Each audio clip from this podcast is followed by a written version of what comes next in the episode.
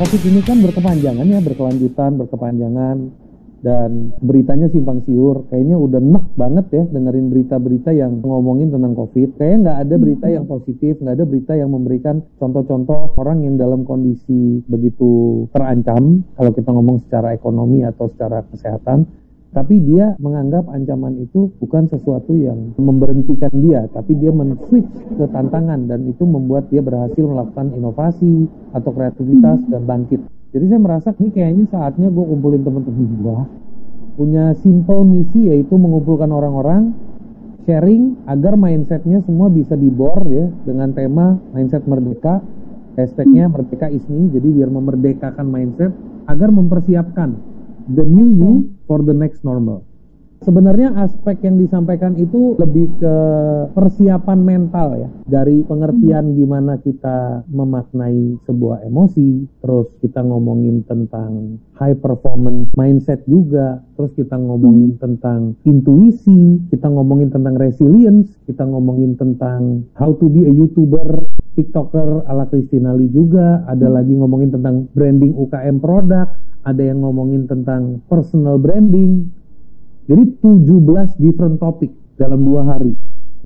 Banyak yang mengatakan gini, ini kalau bicara tentang bisnis, membangun sesuatu, jangan dikit-dikit bawa-bawa Tuhan deh. Kayaknya terlalu spiritual dan religius banget banyak yang mengatakan begitu. Nggak usah dikit-dikit bicara tentang Tuhan. Ini bicaranya adalah soal strategi. Namanya bisnis butuh kecerdasan kepintaran agility dan sebagainya. Saya sangat setuju tapi bukan tidak bicara soal Tuhan. Jadi gini kalau saya bilang besok saya mau buka usaha. Terus ditanya dong lu mau buka usaha apa?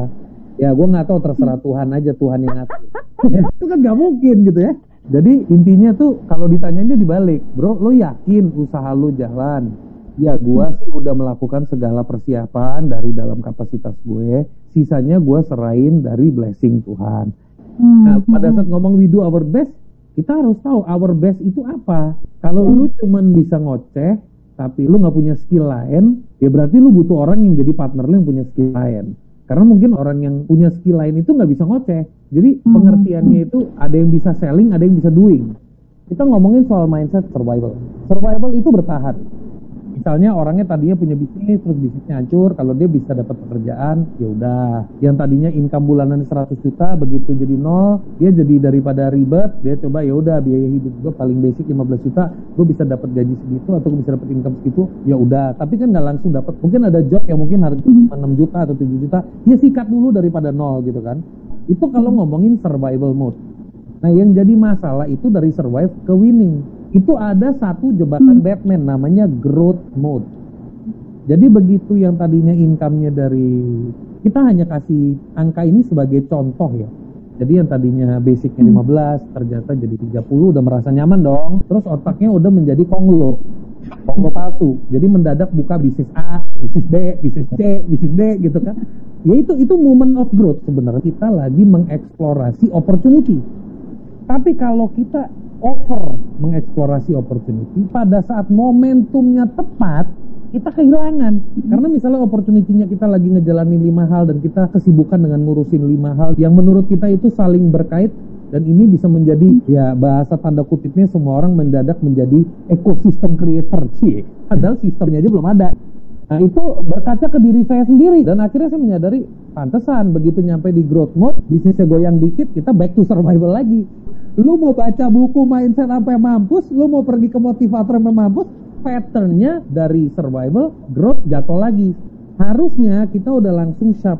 Ada dua bisnis, tiga bisnis, mhm. kita kasih jeda waktu yang sangat konsisten.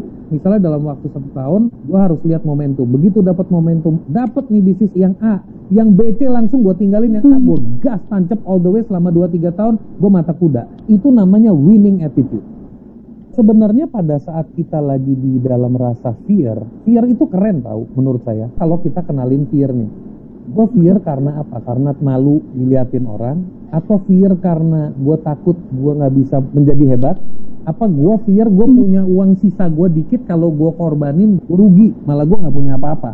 Fear itu bisa di define. Kita define dulu fearnya. Ada satu cerita, ada teman saya, ya jadi dia bilang, sekarang kalau kita ngomongin surviving mode, gue kalau kerja sama orang ya, gue dapat gaji tetap, tapi waktu gue habis. Gue bilang betul. Tapi itu dari mindset kepercayaan lo bahwa waktu lo habis. Tapi kalau dari sudut pandang gue, justru itu adalah namanya investing yourself. Oke, gue tanya, lu jagonya apa? Gue jagonya communication, negotiation. Oke, apa hal terhebat yang pernah lo lakuin dalam communication misalnya? Yang pernah gue lakuin, lo pernah achieve deal misalnya 150 juta. Oke, sudah lo ulangi berapa kali atau sekali doang? Kalau sekali doang mungkin itu bukan achievement, itu adalah keberuntungan. Atau mungkin itu adalah sebuah achievement, tapi lu nggak mencatat why it happen, how it happen, jadi lu nggak bisa merepeat polanya. Tapi begitu kita pahamin, sekarang kalau lu cuma bisa komunikasi, lu bisa negosiasi, itu not enough. Tapi kalau lu bisa komunikasi, plus lu punya kompetensi, lu punya sertifikasi bahwa lu adalah a great communicator, berarti lu punya framework cara berkomunikasi yang baik itu gimana. Itu adalah ilmu yang lu tambahin. Mm-hmm. Kedua, lu belajar tentang graphic design. Sedikit aja, nggak usah banyak-banyak. Belajar tentang graphic design dan lu belajar tentang PowerPoint. Artinya lu bisa memvisualisasikan apa yang lu komunikasi. So you become a good communicator and a good presenter. Everybody will hire you to be their salesman or a pitchman yang bisa pitching business. You can pitch ideas because you have strategy. You know the frame. Terakhir lu tambahin lagi ilmu tentang voice. Berarti gimana cara hmm. ngomong dengan suara nada tinggi, nada rendah, dan melihat hmm. situasi. Itu ilmu kalau lu sambil kerja, lu kembangin ilmu itu, Mungkin waktu lu habis lu cuman kerja 8 jam, 9 jam, lu tambahin belajar begitu 3 jam, setahun deh habis hidup lu. Hmm, Maksimum 2 tahun. Tapi tahun ketiga yang tadinya income lu cuma 15-25 juta, bisa jadi setengah M. Karena skill yang kayak gitu mahal. Betul, betul, betul. Apa yang membedakan antara mindset surviving dengan mindset winner gitu ya? bagaimana dengan mindset yang wanipiro loh ya Anda berani bayar saya berapa itu mungkin juga karena rasa pede yang tinggi gitu itu termasuk mindset winner kah gitu? Karena dia sudah berani menetapkan harga dirinya begitu? Gak juga. Orang udah ngomong wanipiro dan sebagainya itu masih ambigu. Karena sebenarnya hmm. kita nggak perlu bilang sama orang wanipiro kalau orangnya itu yang datang ke kita itu berkualitas, dia sudah tahu ini orang punya ilmu dan ilmu dia itu ada value-nya. Dan gue nggak akan waste time hmm. dia. Nah, kadang-kadang kita harus terpaksa ngomong wani piro karena orang yang datang itu bebel. Jadi harus harus dikode kerasin gitu kan. ya. Tapi kalau ngomongin perbedaan mindset, menurut saya survival itu adalah mindset yang nerimo. Tapi jangan kelamaan nerimonya. Oke, gue sekarang harus diem karena semuanya lagi kacau di sekitar hidup gue. Fungsinya diem itu merenung. Kenapa ini hmm. terjadi? Kesalahan gue di mana? Kalau belum ketemu mentor, kita ngobrol dulu sama sahabat-sahabat kita. Saya itu dulu itu melihat perbedaan yang luar biasa di saat saya punya belief system, sebuah sistem kepercayaan di dalam diri saya. Lu nggak bakal bisa bikin duit di online karena saya dulu orang offline. Tapi begitu okay. saya membuka diri saya untuk mencoba dan menerima tanpa memasang tembok blok itu, dan saya menyadari bahwa saya itu butuh banyak belajar dan semakin banyak saya belajar saya sadar semakin banyak yang saya tidak tahu dari situ saya punya switch. Switchnya simple sih sebenarnya. Cuman dua pertanyaan. Lu itu seumur hidup mau disuapin atau lu mau menjadi orang yang bisa suapin banyak orang? Kalau lu ya. mau disuapin, ya lu nunggu dapat job, lu nunggu dapat ini, lu nunggu dapat kesempatan. Hmm. Lu kerjanya nunggu aja. Nah, kalau kayak begitu ya udah hmm. lu beneran modal lu cuma satu, doa. Dan gua doain semoga doa lu terkabulkan. Nah, atau lu memang udah nggak mau ada balance antara living in the world. Jadi lu bener-bener saya tidak mau pikirin dunia lagi. Saya mau pikirin alam setelah dunia. Nah, itu nggak apa-apa juga. Nggak usah pikirin mindset, pikirin spiritual set aja udah. Nah, tapi kalau kita masih punya tanggung jawab, kita harus kasih makan anak istri kita. Kita pengen pas kita meninggal itu menjadi legacy, menjadi sosok yang dibanggakan sama keluarga kita, dibanggakan sama teman-teman kita. Bahkan kita menjadi sosok yang bisa menginspirasi mereka untuk berubah setidaknya kalau nggak bisa merubah generasi rubah kampung lu dulu deh. Rubah neighborhood lu dulu deh. Menurut saya zaman sekarang kita nggak salah kalau kita itu punya rasa serakah yang sadar. Untuk hidup enak kita perlu punya uang yang cukup. Untuk punya uang yang cukup kita harus punya ilmu yang tepat. Pengalaman yang tepat koneksi yang tepat jadi saya mempelajari bahwa kalau rasa takut itu buat saya dijadiin pendorong hmm. rasa marah itu dijadiin roket. Rasa sedih itu justru dijadikan checkpoint atau pit stop. Sedih itu bukan berarti kita murung dan mengeluh saja. Tapi kalau kita tahu, oh gue lagi sedih nih, berarti it's time to check myself. Begitu, aduh rasa takut, oh wait a minute, it's time for me to take a step. Tapi marah itu keren banget untuk meroket karena apa? I am not happy in this place. I have to be somewhere else.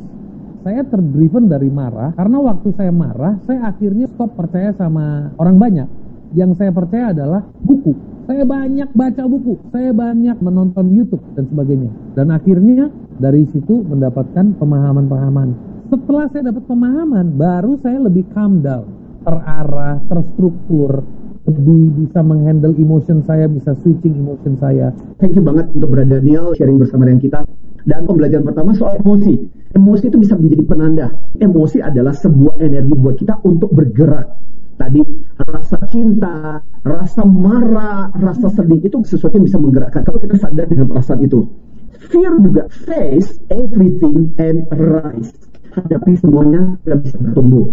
Bradene juga bilang kepada kita, ciptakan sukses yang bukan cuma satu dua kali, tapi sukses kita itu harus bisa berulang-ulang, harus punya pattern. Dan yang paling bagus tadi sebenarnya adalah kesimpulan yang paling keren dari Bradene, bagaimana kita bergerak dari survival untuk menjadi seorang winning. Dimulai dengan apa? Sebuah keputusan keputusan bahwa gue nggak mau cuma pasrah dan saya bisa mau menjadi sesuatu yang lebih berarti, lebih bermakna. Apakah lu mau terus menerus disuapi atau anda belajar mau menjadi orang yang bisa menyuapi? Dan satu hal harus ada transisi. Transisinya apa? Growth. Yaitu apa? Dengan belajar. Jangan sungkan-sungkan untuk belajar. Jangan sungkan-sungkan untuk nanya. Kalaupun anda nggak punya mentor, tanyalah sama sahabat. Cuma jangan tanya yang merepotkan tapi kalau nggak punya sahabat, acara-acara seperti ini pun sebenarnya bisa menjadi sumber inspirasi.